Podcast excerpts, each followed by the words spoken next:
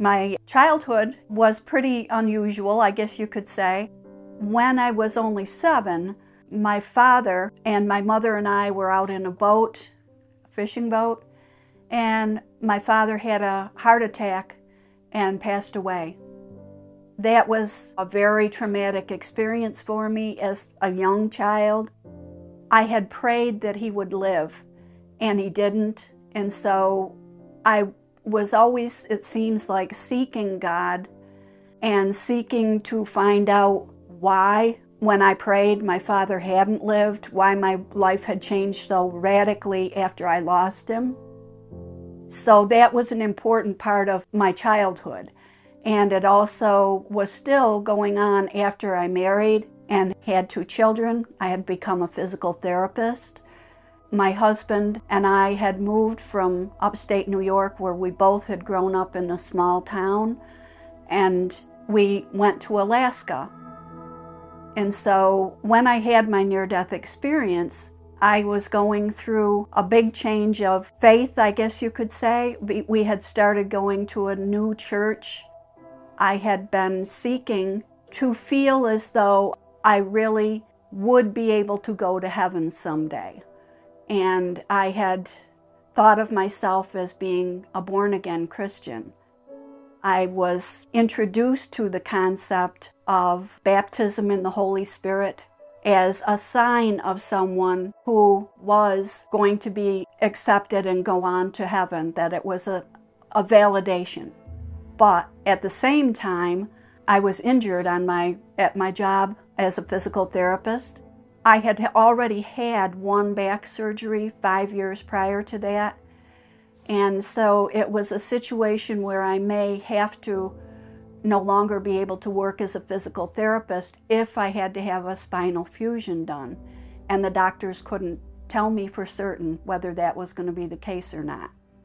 So, my near death experience happened when I was having that surgery done at the same hospital where I worked. My husband and my two children, who were nine and six at the time, had come to the hospital with me and had been sent to a waiting room while I was taken into surgery. I was, of course, under anesthesia. I was had been placed on my stomach so they could reopen my back. But while I was under anesthesia, suddenly my consciousness was out of my body and was up in a corner of the operating room focused on ceiling tiles that were just a few inches away from my vision, but noise in the operating room of the surgeon swearing at a nurse and sending the nurse to get blood transfusion and the ruckus of what was going on in there drew my attention back in time to see my body being turned from on my face to being face up and realizing that that was me and that Therefore, since I was seeing my body, but not in my body, that I must be dead. So, in alarm, my first thoughts were I have to get to my husband and to my kids. I, somehow, I have to be able to communicate to them that the essence of me is okay. I'm all right. I'm yes, I'm dead, but I'm I'm okay. But they aren't going to be. I, I need to get to them. So, as I'm thinking these thoughts, although I felt kind of calm and, and just removed from my physical body, I was, because of my concern, wanting to get to my husband and to my kids, and my consciousness began drifting literally through the wall of the OR, retracing the steps that my stretcher had brought me to the OR and out into the hallway and got to an open door of an elevator and a telepathic voice said to me pay attention to this man. And so my attention was drawn to a man in regular street clothes who was rushing back in the direction that I had just come from. And as I looked at him I'm a nearsighted person who can't see without my glasses, but I not only could I see him very clearly, but I actually was able to like zoom in and see, oh, his, this is what his hair color is, this is what his eye color is, these are the clothes he's wearing, this is everything kind of magnified about him. And also to be able to hear his thoughts. And I heard his thoughts that he needed to get in there fast. And as he is thinking this, I also picked up the thoughts of another man who was down near the OR entrance, who was looking at this man and was thinking, what does this guy think he's doing? He can't go into the operating room area. He's not allowed. Yet, as I watched the intertake that was going on there, the man I was supposed to pay attention to paused for a bit, and then electronic doors, double doors opened, and then he rushed on through. And as soon as that took place, my mind was back about into thinking about the waiting room and trying to get to my husband and kids.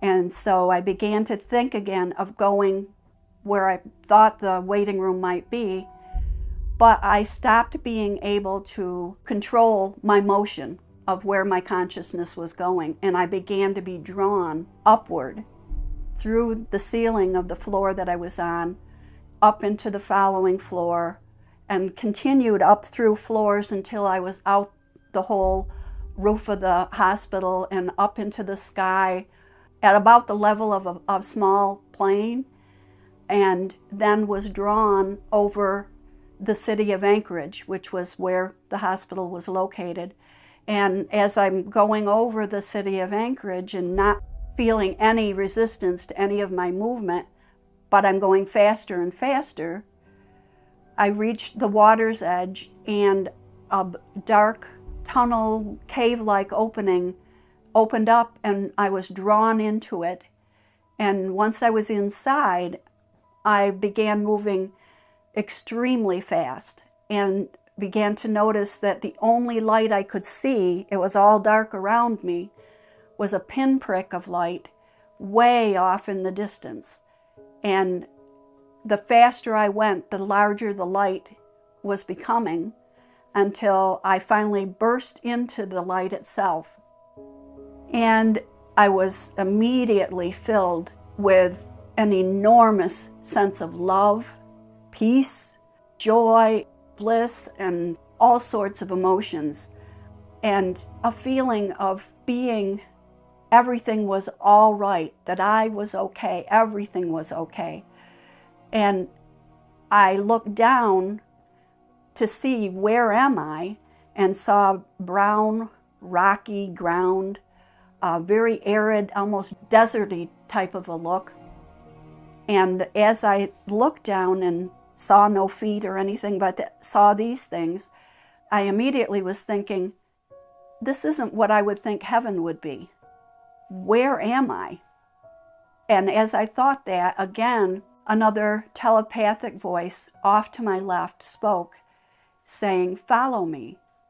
And as I heard the words, I noticed that there was a man that was climbing up a slope out of this area that I had come out into. And as I looked at him, I immediately was like right behind him, watching and also going up this slope. So I looked at him carefully, um, his back, and I noticed that his hair was almost black and had been pulled back and tied with a piece of leather. Clothing wise, he had on just an off white, rough garment with a, again a simple leather belt around the waist and it came down about thigh length mid thigh length. On his legs and feet were sandals and the sandals had ties that crisscrossed up his calves and tied be under his knees. And so again my thought was this can't be heaven. If it's heaven i should be with jesus.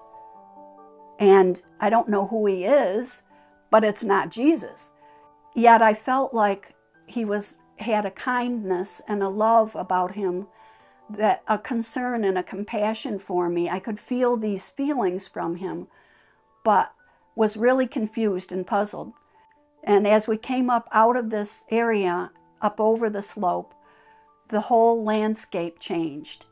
And suddenly it was a totally green, lush gorgeous looking area, grass and bright flowers, all kinds of colors that I had never seen before, trees with beautiful, lush leaves. It was mesmerizing. And I noticed that this immense light that I had come into was actually within every living thing that I was looking at inside the flowers, inside the grass, inside the trees and leaves, and emanating out. And as I was fascinated with this, the man that I had followed had gone on ahead, began thinking of him as my guide. He spoke or telepathically again and again said, Follow me. And immediately I was up behind him again.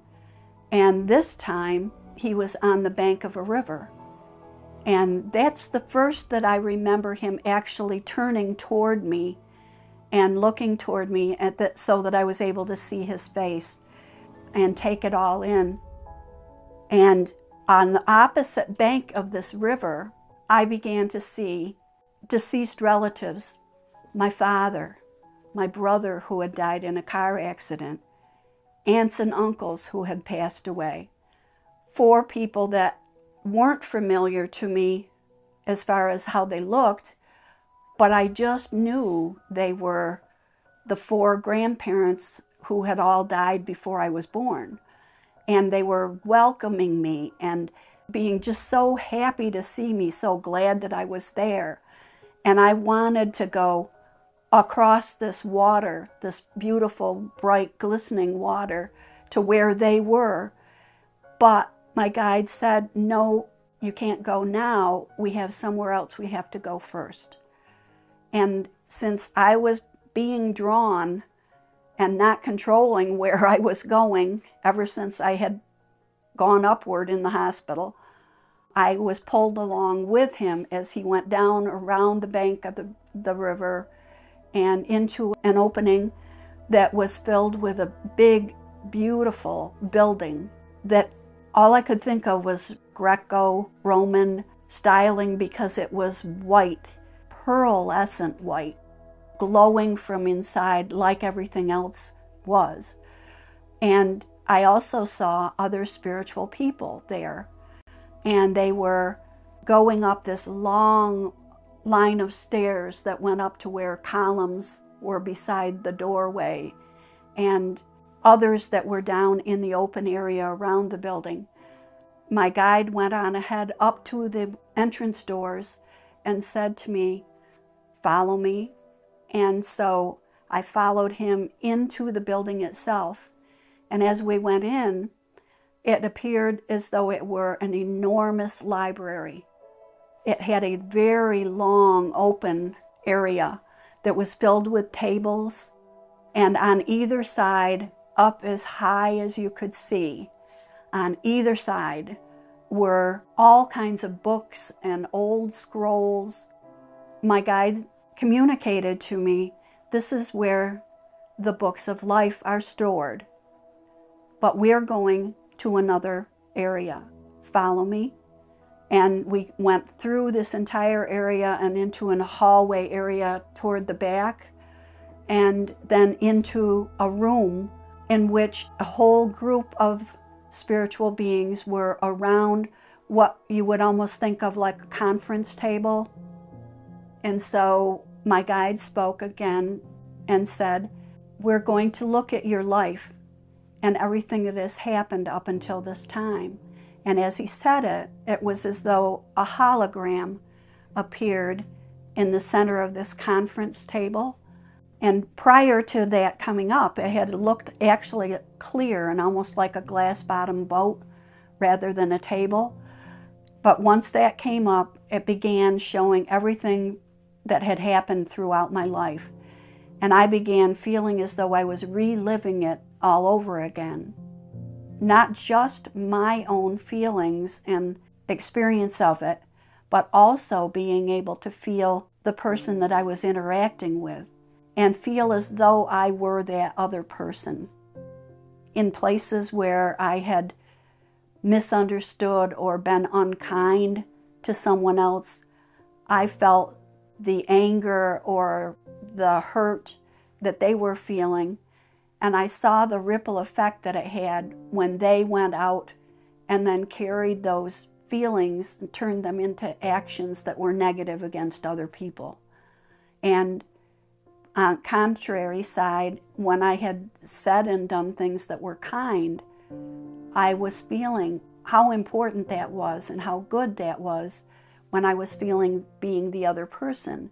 And again, saw the ripple effect that came out from them being able to take that same kind treatment and pass it on to other people. So it, it was an amazing experience. And I felt bad for things that I felt I could have done better. But all of the spiritual people who were there only radiated love and understanding to me and no sense of judgment, whatever. And I got the feeling that I should know who these beings were. I felt as though they had helped me plan my life before I was ever born. They knew all of what I had hoped to accomplish in my life.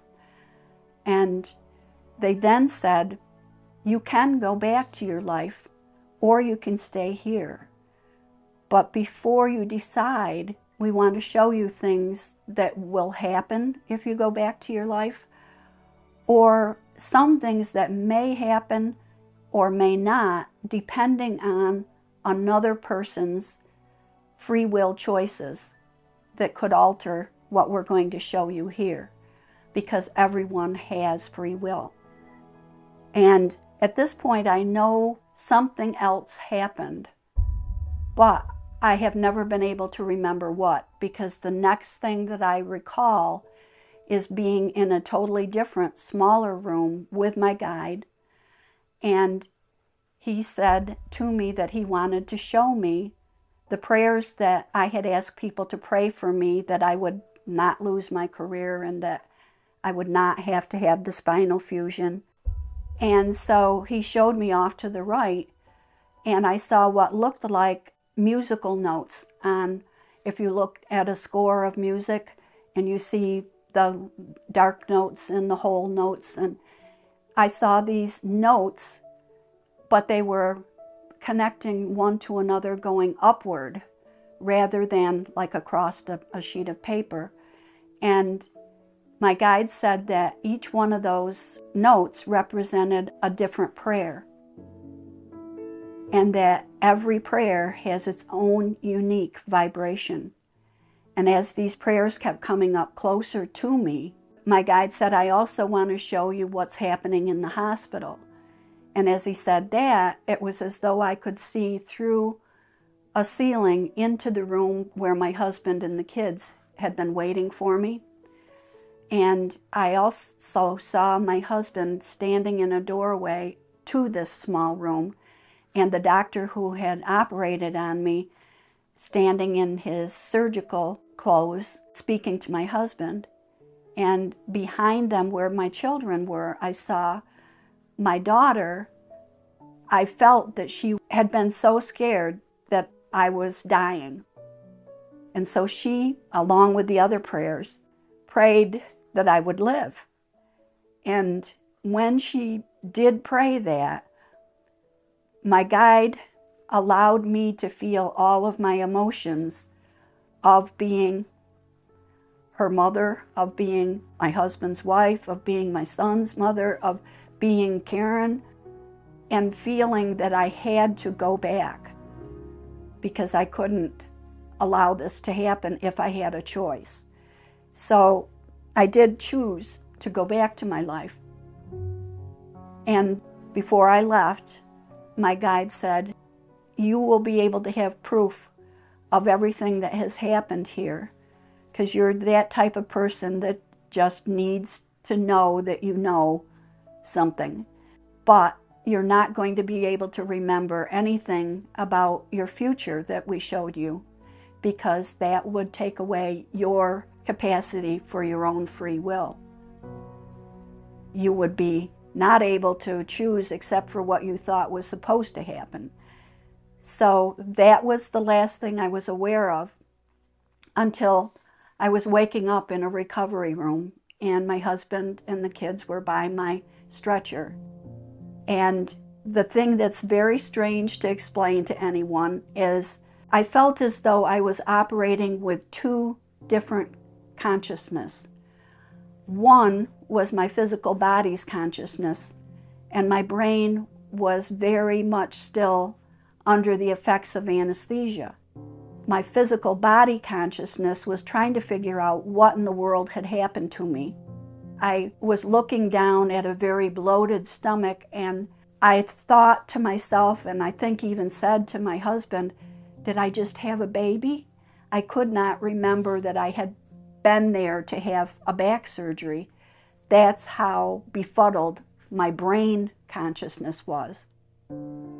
But at the same time, my spiritual consciousness that had just been through this near death experience was recalling everything in complete and sharp relief.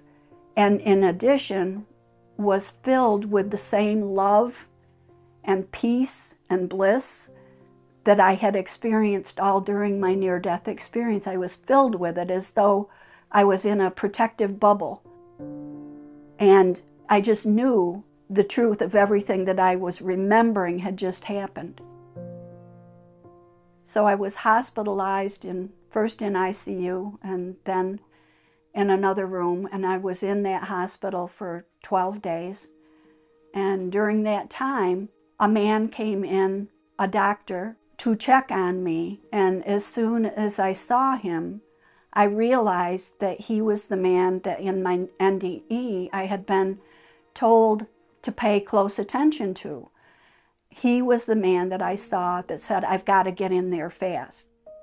So after I was released from the hospital and had to go for a follow up visit with this doctor to get staples removed from my abdomen, I had made up my mind that I was going to find out about what I had seen during my near death experience and get him to respond to me. So at the appointment, I told him what I had seen when I had my experience and told him about how he was dressed and what he looked like and what happened and asked him, Is that what happened? And he responded back to me, How could you know that? And told me that he had been in his office seeing patients and had been paged to the hospital to try to save someone who had had a major artery cut and was bleeding had bled out on the operating room table. And that yes that was how he was dressed. Yes that was why I had seen him dressed like he was. So that is my experience and that was my proof that I needed.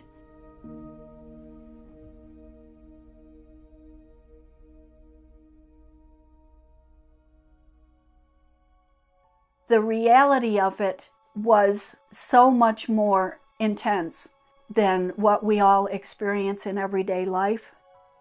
Like, for example, in terms of talking about the colors and about just the sensations of unbelievable, unconditional love and peace. The only thing I've said is in the Bible, they call it the peace that passes all understanding. And it really does. You just can't express it. It's so intense and so indescribable. But I try, I try to describe. But also, when I tell about my near death experience, in many ways, I'm re experiencing it again each time I tell it. So, therefore, some of the emotion and some of the feelings at a, lev- at a lower level kind of flow in, whether I whether I like it or not, because I'm just reliving it. A lot of us who've had near death experiences call it, it's like a homesickness in terms of that is home. What I experienced there is home. And at a level that is beyond what we think of when we think of home here in this life, And so, yeah, many people do go through a period of time of deep homesickness and wanting to be back there. So it can be challenging. And I don't have some of the psychic abilities that some people who have had near death experiences have, but I do have strong intuition that I trust. And I also do communicate with spiritual guides, including the one that was within my near death experience, through meditation. And the things that make it so different, besides the literal proof I had from the doctor, are that it's every bit as clear and detailed now, all of these years later, when I'm 73 instead of 32. And that just simply isn't how other, certainly not how hallucinations are, and certainly not even like most memories. I haven't been in that hospital in all the years since.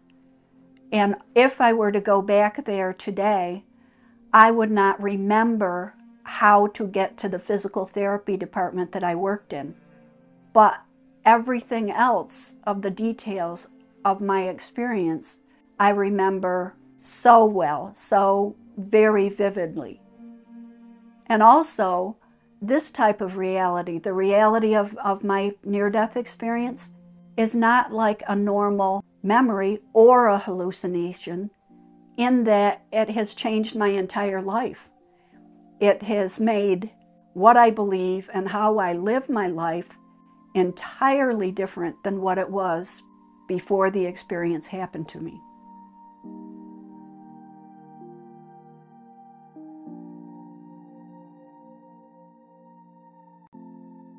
The main reason I didn't feel worthy before was because as a child and praying for my father to live, that I hadn't felt that my prayer had been worthy enough or I had been worthy enough for God to grant that to me. And so, therefore, I thought I have to learn how to become more and more and more worthy, which is what led me in, into the paths that I had gone into in terms of born again Christianity, in terms of trying to be baptized in the Holy Spirit. And what I called it was learning to cross all the T's and dot all the I's and become worthy enough. Whereas what I found when I was there was that I already was worthy enough. And not only was I, but so was my father and my brother and my other relatives who I knew very well had not been born again Christians, had not had baptisms in the Holy Spirit. In fact, before this all happened, I had worried deeply that they had not made it into the afterlife, that they had not crossed all the T's and dotted all the I's. And half of me worried that that was the case and that when I died, I would be there and they wouldn't. Or did I really want to be there if they weren't? So, lots of questions having to do with worthiness completely were evaporated by my experience because I wasn't judged in any way. I was made to feel completely and totally loved and accepted as I was, and realized that that's true of everyone. But it's a natural feeling I think that a lot of people have. Maybe not as intensely as I had before, because of my particular circumstances, but everyone kind of ends up feeling like God is all loving and so perfect, and I'm so far from perfect, and I can't, no matter how I try, ever be that perfect. And yet, what we don't think about is God created us all differently, all uniquely, knows what our weaknesses are, if we want to call them weaknesses, and loves us all the more for exactly who we are. He created us this way. You know, it one of the things I say to people sometimes is what kind of sense would it make for a God who knows everything and created every single thing about you and knows before you know what you might choose that's a less than perfect choice. The only thing I can compare it to is being a parent and having a, a small child who has less maturity than you, who makes a silly choice and hurts themselves as a result of making that silly choice, or maybe hurts someone else. There is no way, with the love you have for that child, that you're going to torture and harm them for something they simply weren't mature enough to yet understand and do more correctly. And you multiply that by a million, and you have the immense amount of love that God has for us and the immense and tremendous understanding that God has for us beyond anything we can even realize or imagine.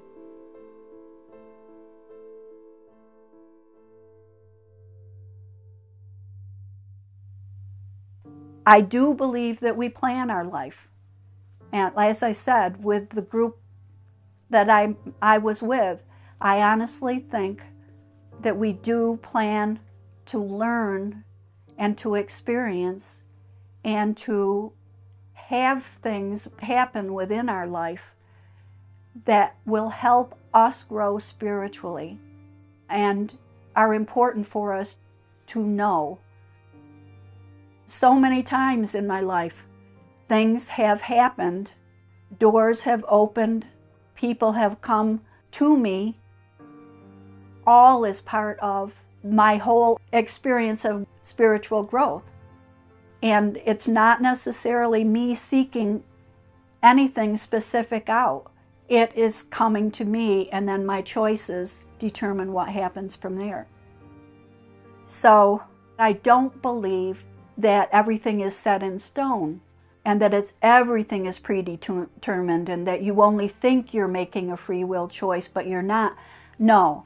I believe it's a combination of you are planning certain life experiences and you will encounter them during your life in one form or another, but that you still have your free will choice. You will choose it or you won't. Like they said to me, not everything that they sh- could show me would happen in my future would be definite because all of our lives are interactions with other people. And each of those other people have free will choice also. So I may be choosing to go in a certain direction, interacting with someone, and the plan overall might have been for a certain thing to happen. But if that other person says, No, I'm not going that way at all, I'm not going to do that, then it will not happen. If God wanted us to be robots that always made the exact response, we would have been created that way. But we are all created with free will and we make choices based on our free will all the time. And then we have the consequences that we face as a result of those choices that we make.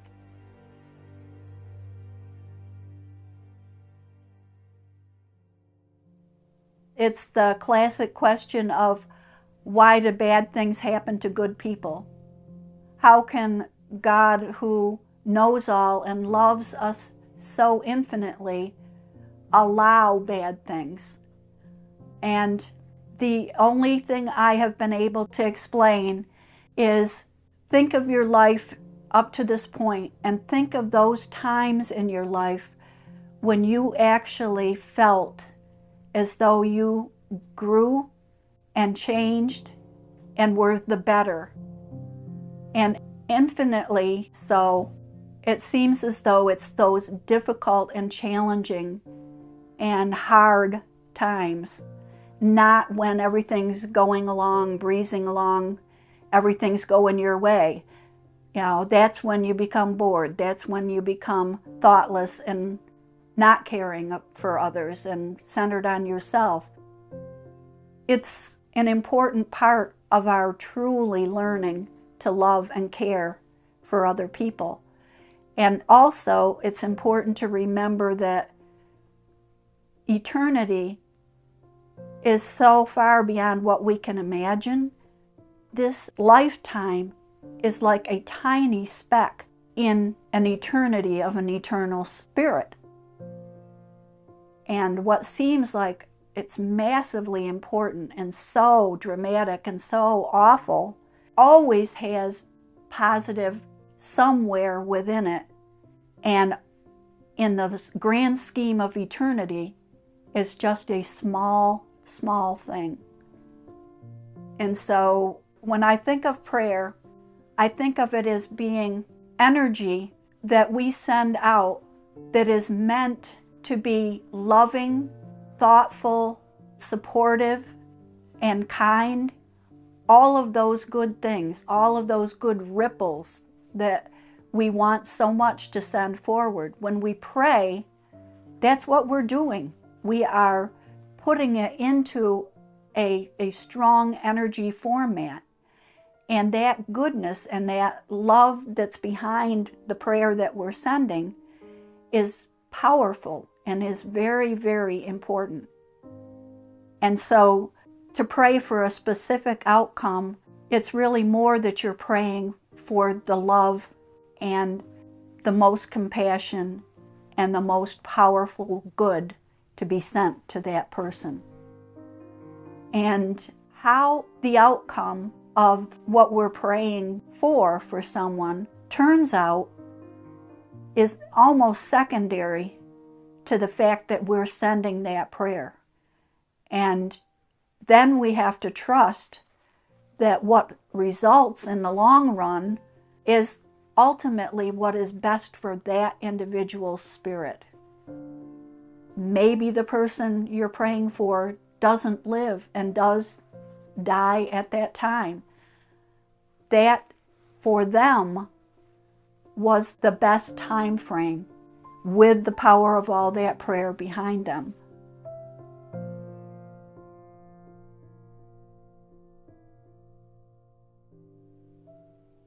There are lots of different ways in which people are able to communicate with their true inner spirit, their eternal spirit, and their higher self. Meditation is a very, very good way but there are also experiences through faith, through worship, and through prayer. You can also communicate with your higher self and learn a great deal from those people who have gone on before, those people that have formed the foundation of whatever your faith is. And so long as they are built around that love, and that giving of yourself to help others, all of those paths are ways in which you can do, you can have that closer communication with your higher self. There is no one must be the only answer type of thing. And I think that can be a problem for some people because they feel that there must be only one real true way to find God and to know. And yet there are many, many different paths. Some people will say, Oh, I wish I could have a near death experience like you did. You know, I just wish that I could have that experience. And they can by simply learning about other people's near death experiences, learning how to meditate and in prayer seek God and seek to learn more about their purpose here in life and how the love that they're seeking they can receive and can not only receive it themselves but pass it on to others and reach out and extend that love to other people. And that's a big reason why we're back in our lives those of us that have had near death experiences, and find out how important it is, like through the near death experience, and really deeply understanding how much of an effect you can have on other people's lives simply by being kind and compassionate and loving and passing that that on so that it can build into a bigger and bigger ripple through who knows how many other people. In some ways, what I'm doing here with you today is part of that. We're never alone. God cares deeply about us and loves us more than we can imagine. Others also do, maybe loved ones of ours that are no longer in this life. Their love is still there and is still very strong. The important thing is for people to learn somehow how to regularly tune into that love that is always there. And that's again where I mentioned prayer and also meditation. If they become part of your everyday life and you routinely do it, then that helps in terms of when you're feeling as though no one cares and there really isn't anybody there, to always know that in spite of your feelings, that that isn't so, and how to reach out, how to turn to those people who are out there, who do care, and to seek through your own prayers that you can be made aware of them and they can be made aware of you. And so I believe who we really are is a beloved spark of our divine creator, and that we are here to learn in a totally different realm and an environment than our eternal spirit spends time to magnify our understanding and our desire to be more and more loving and compassionate and caring and realizing that everyone we encounter is also that same beloved spark of God.